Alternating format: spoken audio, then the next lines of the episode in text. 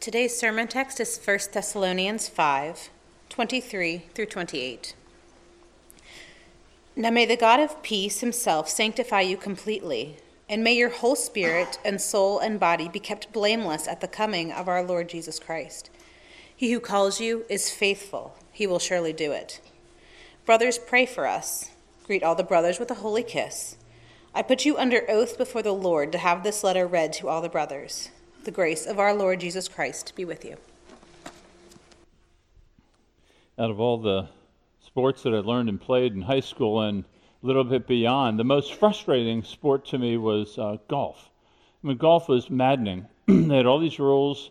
I had to keep your head down. You had to do certain things with your feet, distance from the ball. And I just remember the first time they explained how to play the game, and then I picked up a golf club and I began to swing.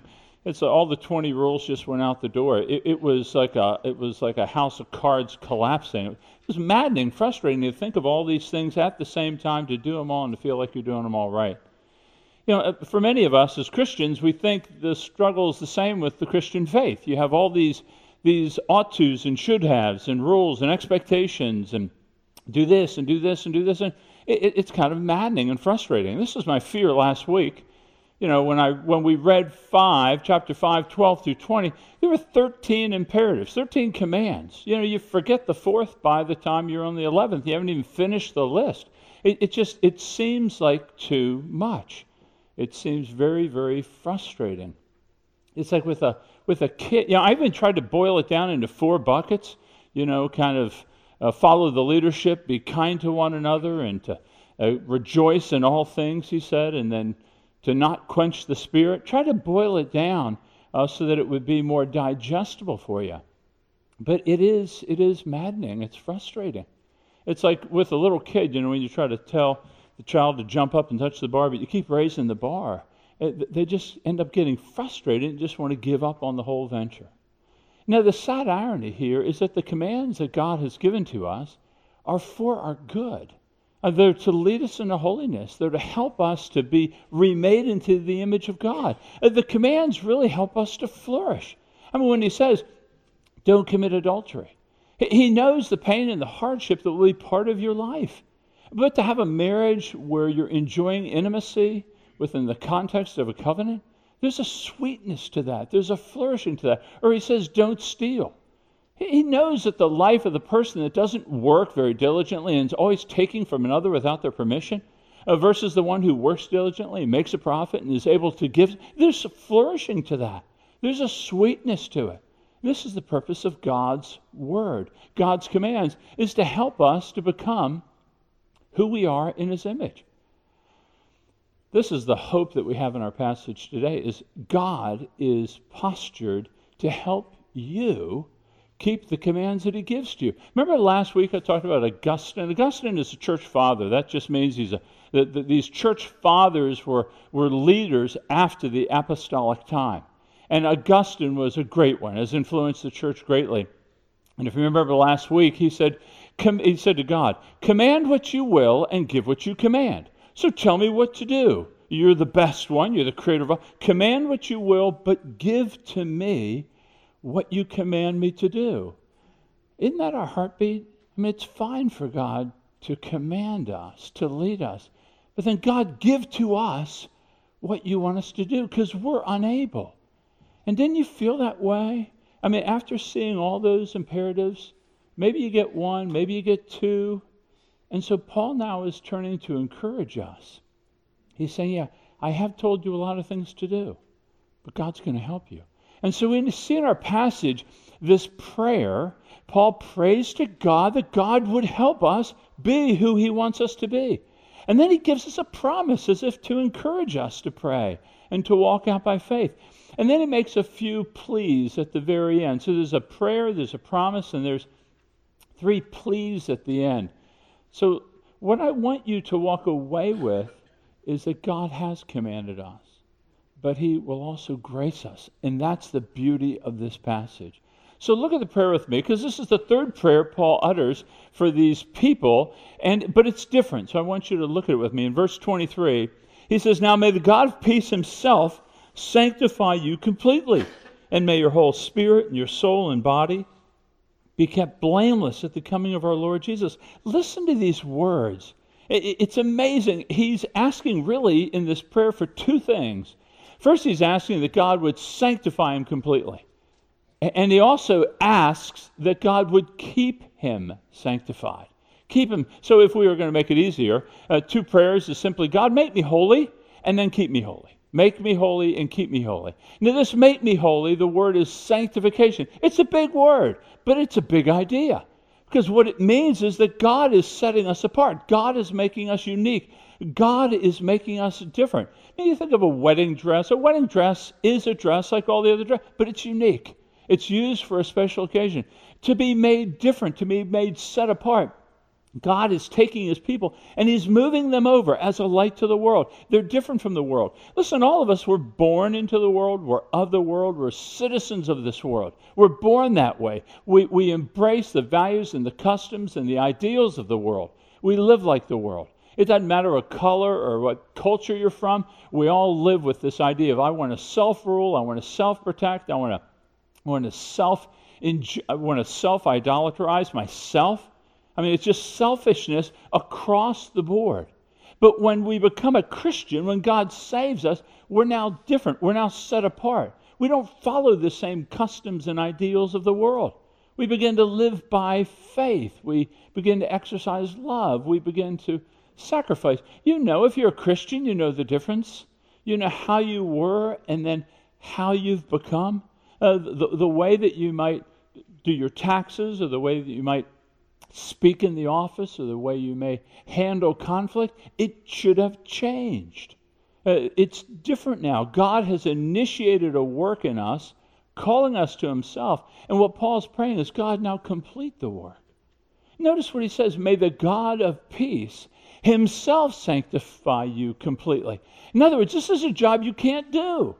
Uh, you can white knuckle it, you can try as hard as you may, but you can't do it on your own. It's designed. God has so designed the maturation of a Christian to be at the hand of God. And notice, he doesn't do it by agent, proxy, or delegate. May God Himself sanctify us completely.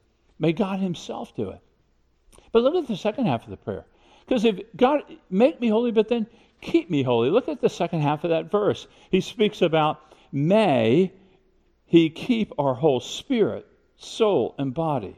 May it be kept blameless at the coming of our Lord Jesus Christ. In other words, he's praying, God, just preserve what you have started. Just bring it to an end And I may. When he says blameless, by the way, he doesn't mean without sin. In this life, we can never attain perfection, but we can repent of our sins, we can speak about our failures, we can own our faults, we can reconcile and we can make restitution to the. That's what it means by being blameless. I'm keeping a short account. I'm striving to keep my conscience clear before God and man. And what Paul is praying is God, all the way to that last day, make me more and more like you and preserve the work you've started. Notice he says spirit, soul, and body. A lot of people are led to believe that this is kind of how the Bible sees the human constitution spirit, soul, and body. I don't believe that's true. It's called a trichotomous position. I don't believe it's true. Uh, why do I say that? Because in 1 Corinthians 7.24, he talks about us being body and soul. And in, Ma- in Mark chapter 12, we're to love the Lord our God with our heart, mind, soul, and strength. No body there at all. So I think what he's speaking about, spirit, soul, and body, is he's saying, make all of us, the entirety of us, bring us to completion at the day of the Lord Jesus Christ. Bring us to blamelessness on that final day. So here, Paul is praying. He looks to God as the only one, God Himself, this God of peace who has reconciled, him, reconciled us to Himself through Christ. God Himself has this God of peace, has to do it. Do you see God this way? Do you see God as one that you can appeal to to ask for holiness? Do you ever ask God, Do you ever say, God, help me be holy? Help me to want to be holy. Help me to love your word. Help me to want to see your word as a means of flourishing and not as a word of hindrance. Do you ever thank him that you retain faith? You know, many notable people have walked away from the faith, and many people that aren't notable just deconferred away from it, but you haven't. Have you thanked him for that? Does it humble you? Does it cause you to to be grateful to God that you're yet retaining in faith when others are not? I, I, want to encourage you that, that we want to be asking God. God is the only one who can sanctify us completely. I want you to appeal to God. Ask Him, God, you got to help me. Help me be holy. Sometimes I don't want to be holy. Sin is pleasurable, the scripture says, for a season. It's just for a season, though. And, and that's what we have to remember. Yeah, there is pleasure there, but there's greater joy in walking after God. So, so Paul is appealing to God. It's for us to do the same, that we might appeal to Him. Remember the commands of God. If you're a parent, uh, the, the, the ways that you raised your children, you give them limitations. Is it to hinder their joy? Is it to prevent them from really being fully happy? No, I think most parents would look at the limitations that they place on their children as a means of bringing them to a place of great flourishing. And God does the same. So let's ask our Father God in heaven to help us love and have a passion for holiness. But notice what Paul does next. He, he offers this prayer, but then, as if to help us believe it, he gives us this promise. Look in 24.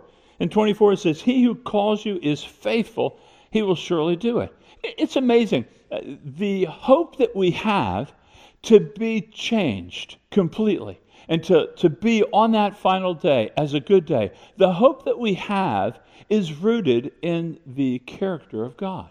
It's not in your ability to keep on keeping on, it's rooted in His character.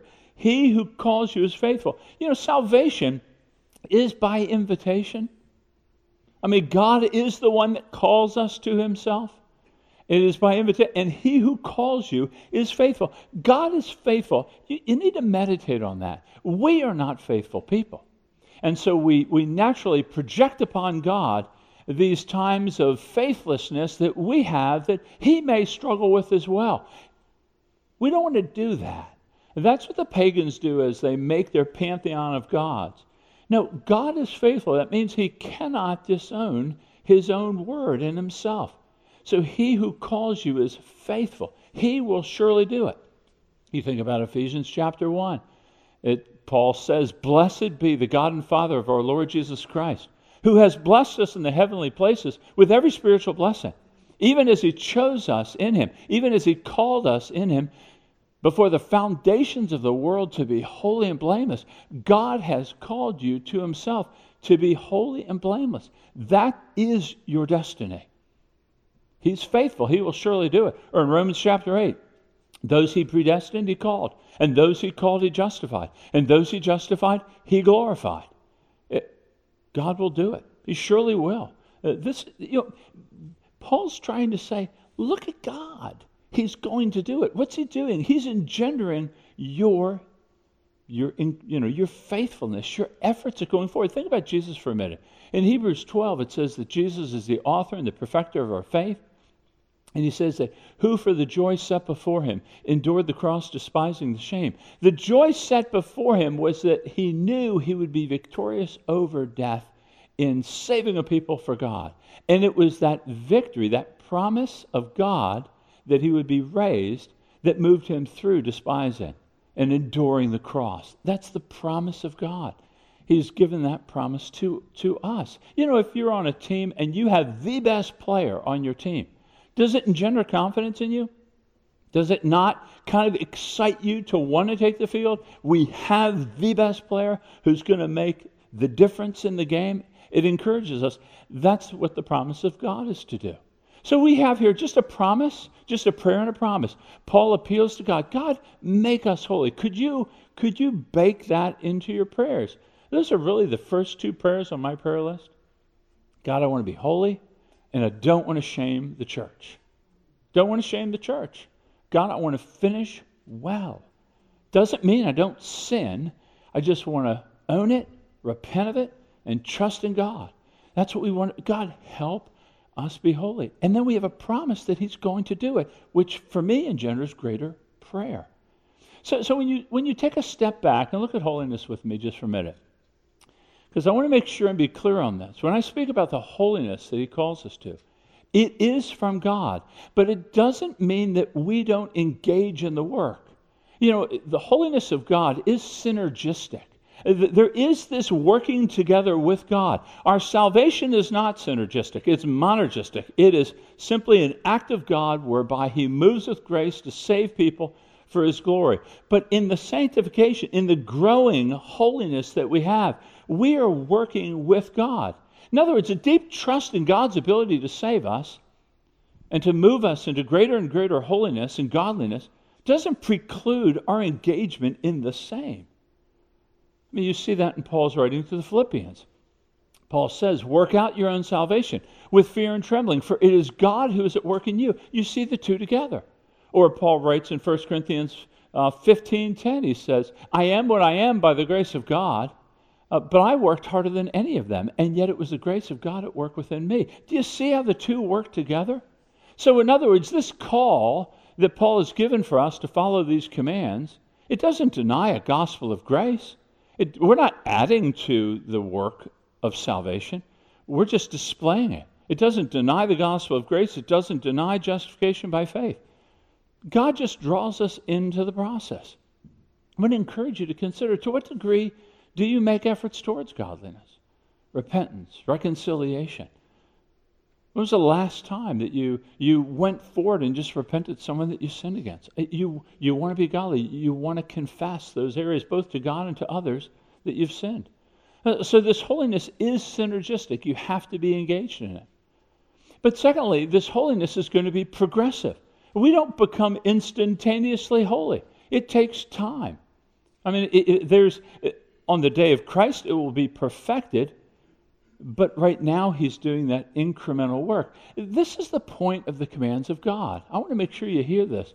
The commands of God are to help us grow in holiness. So, all the commands last week, for example, honor those who work among you, or esteem them, or admonish one another, or strengthen the help the weak and strengthen the brokenhearted, or this idea of giving thanks in all in all circumstances, or rejoicing always, or not quenching the spirit. As we do these things, we will begin to change. But I want to remind you, it's going to be incremental. Sometimes it may seem imperceptible. You may not even see it changing, like yeast in bread. It's working, but you just don't see it. I want to encourage you to, that's why I always ask you at the end of every year do you love God more this year than you did last year? Uh, sometimes it's hard to see the change, but over a year you can. And the reason I ask you to say, have you, have you grown in your love for God? I don't want, I don't want you comparing yourself to other people. God may be doing something different with them. Just compare yourself to yourself a year ago. Do you love Him more? It's really not so abstract a question. It's quite concrete. Let me have, do you see yourself growing in your love for God's Word more? Uh, do you see yourself kind of finding an increasing distaste for sin? Do you find yourself increasing for Christ to return? Do you long to be with him? Do, do, you, do you want his word more? I mean, these are questions we can ask ourselves to see if there is spiritual growth and improvement in us. So, holiness is synergistic, we're involved. Holiness is incremental. And then, last, and this is really important, that is that holiness is essential. It's essential for us. What do I mean by that? I mean, many people feel an assurance of salvation, but they don't have a life that is in any way commensurate with their belief. So, in other words, we're called not just to be, you know, to practice orthodoxy in faith, but also orthopraxy in life.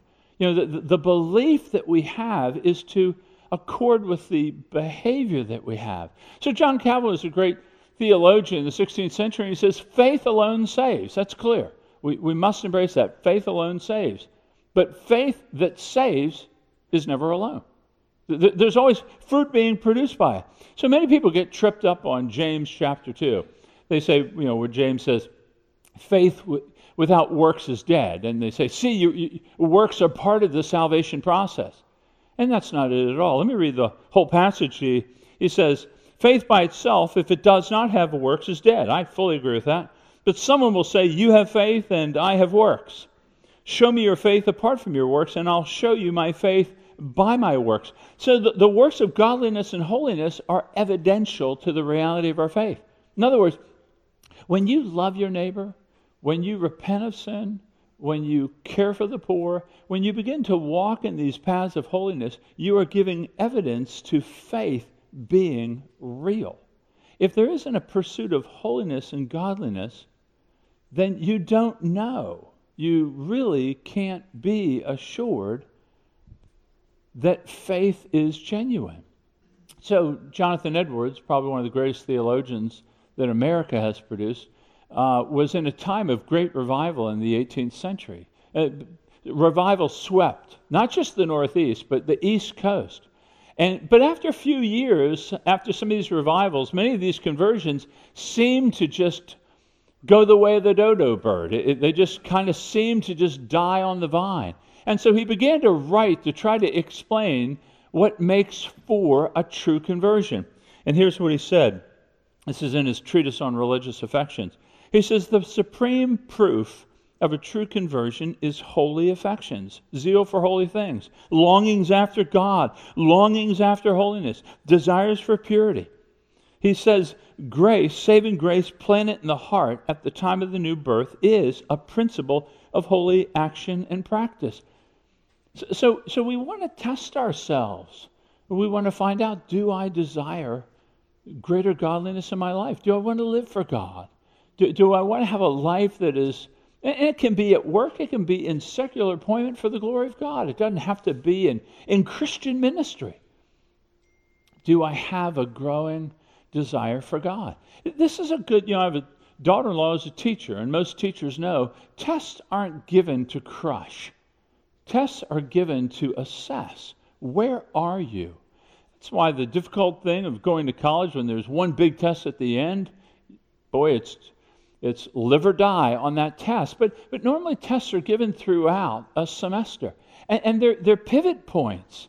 So that if you're taking the test and you don't do well, you pivot, you begin to prepare. I think that's really the nature of God's mercy. You know, Paul says in 2 Corinthians 13 to test yourselves to see if you're in the faith. He's not trying to undermine people, maybe who are weak in the faith, or he's not wanting to do that. He's wanting us to test ourselves. You know, the Apostle Peter writes in his second letter, he says, Make your calling and election sure. In other words, kick the tires on our faith. Do I see desires for godliness? Now, if you don't, what ought you to do? Well, repent to God for that. Ask for desires to be holy. Ask for God to fill you with the Spirit. Ask for God to save you and to give you those holy affections. Appeal to Him as the only one who can do it. But don't just hear this and do nothing with it. It'd be like to it'd be like to fail a test and change none of your study habits. It would make no sense at all. So what he's doing here is he's giving us a prayer. Uh, Paul is praying to God for them, but he's telling them what he's praying for, hoping that they might probably follow the same. So he prays for us. God has to be the one to make us and keep us holy. And then he promises us, He who calls you is faithful, he'll surely do it. But then notice what he does in 25 to 28, because he moves to kind of calling the church to arms here. And what, what does he do? He says, he says, brothers, pray for us. Paul doesn't pull the apostolic card and say, This is what I'm going to tell you to do. He appeals to them affectionately and he says, Brothers and sisters, pray for me. By the way, this is the great apostle Paul uh, the apostle to the Gentiles, the apostle who saw Christ in the heavens and heard him on the road to Damascus. This is the great apostle Paul who was taken up to the third heavens and he saw things that no eye has seen. This is the great apostle Paul who healed, who raised the dead, who healed the sick. And he's turning to this young church saying, I need you to pray for me. Would you pray for me? The humility of Paul is incredible. Pray for me. And he does this in many of the letters. In our letter, he doesn't tell us what he's praying for. In the other letters, he does. He, he says, Pray for me to have boldness to preach the gospel. You think you're nervous about it? Evidently, Paul was too. So pray that I might have boldness in the gospel. Pray that the doors to the gospel would open, that I'd preach clearly as I ought. I pray for that every week. You know, he's asking for the Spirit to move. This, this missionary who planted churches around the Mediterranean basin, hey, you got to pray for me. Now, you may be thinking right now, you may be thinking, well, why is he asking for prayer? He just told us that he was going to do it. I mean, God, he who calls is faithful, surely he will do it. Isn't there something incongruent about that? He makes a promise, but now he's having to pray. Well, remember this God uses prayer as a means of grace to draw us in to participate with him in this redemptive work in the world. That we're called to not just look at the promise and say, I don't need to pray. We're to pray the promises. We're to pray those promises. Here's what Charles Spurgeon said. I try to go a, a sermon every eight months without a quote from Spurgeon, but I, it's a push for me. He says this The promise of God, the promise excites prayer. What is prayer but the promise pleaded? A promise is, so to speak, the raw material of prayer. Prayer irrigates the fields of life with the waters which are stored up in the reservoirs of God's promise. The promise is the power of prayer. So let's pray to be holy. But what Paul's doing is he's saying, Pray for me. I would ask you to pray for me as your pastor. I would ask you to pray for the elders of this church, the staff, the leaders of this church. Would you pray for us? Would you pray for us to have boldness in pre- presenting the gospel to our neighbors and the people that we work with? Would you pray for us to be discerning and, and wise in the decisions that we have to make? Would you pray that we're holy and that we love holiness? I'm asking you, would you pray for us as Paul is asking for the same.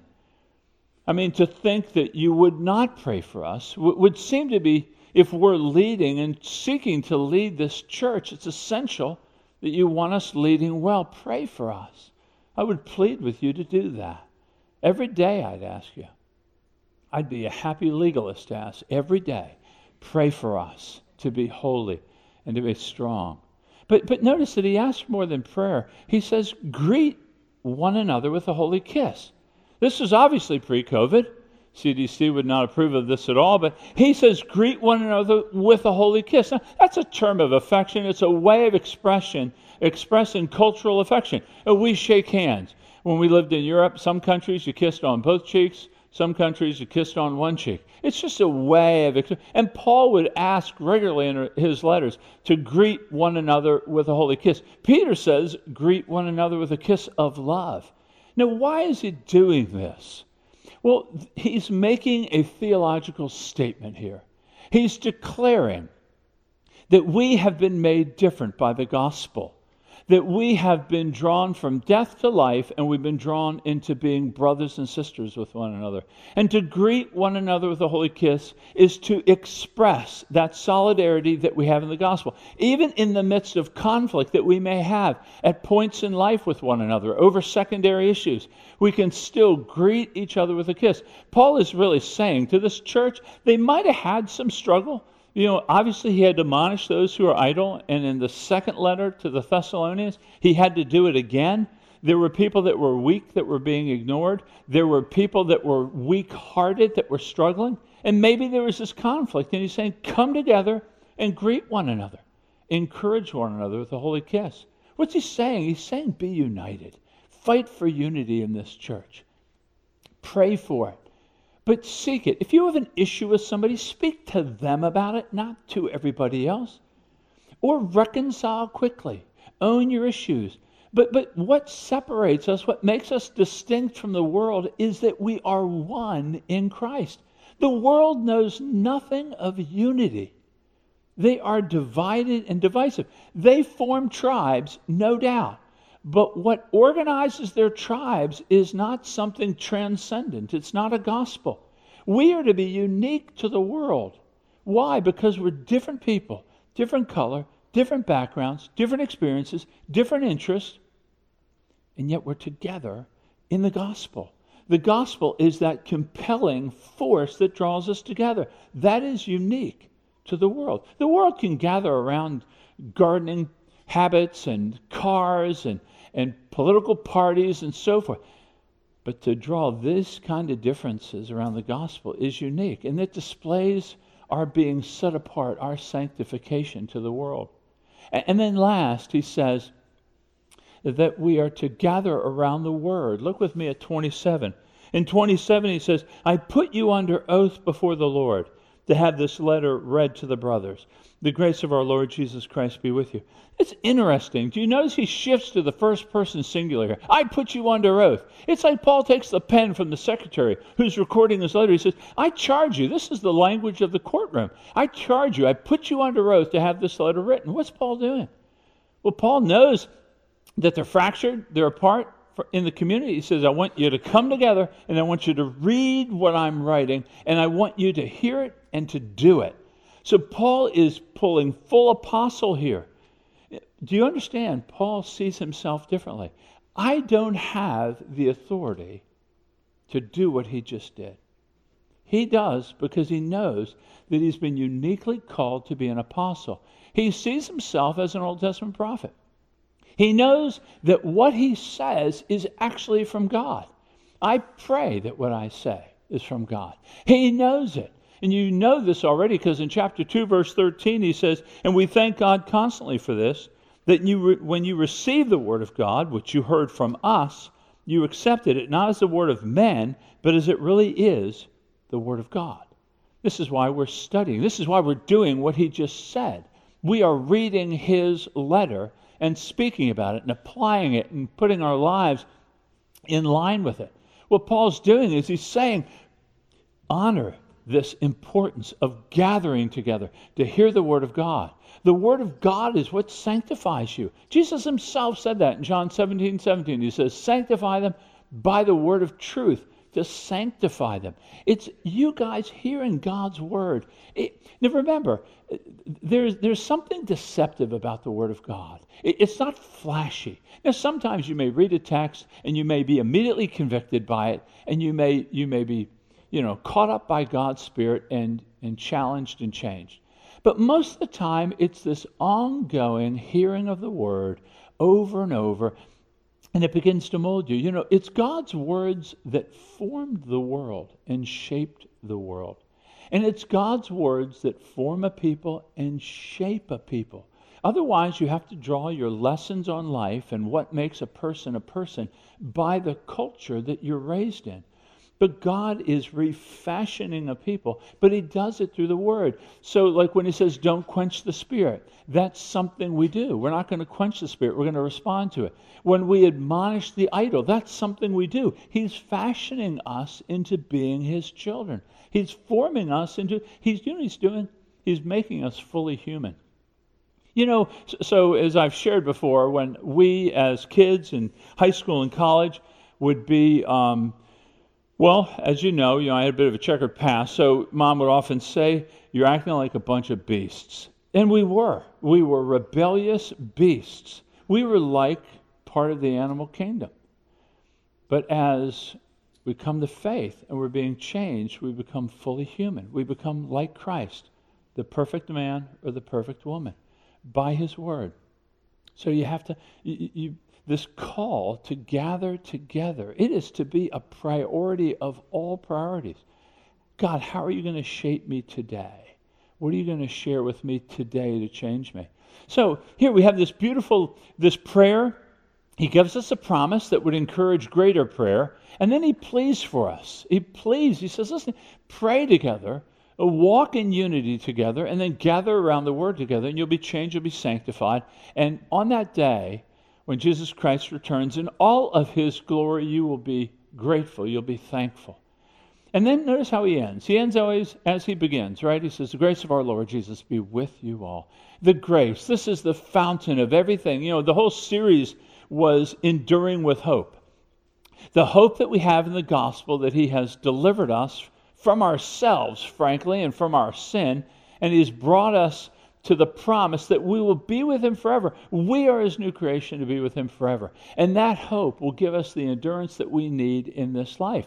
And it began with grace, as your life did, and so will your your life will end with grace. We need the grace of God. So let's ask Him now, just silently. Perhaps it's time of confessing what you have been convicted of, or maybe it's a time of just seeking His aid. God, help me to want to be holy as you are holy. And then I'll pray for us in just a moment.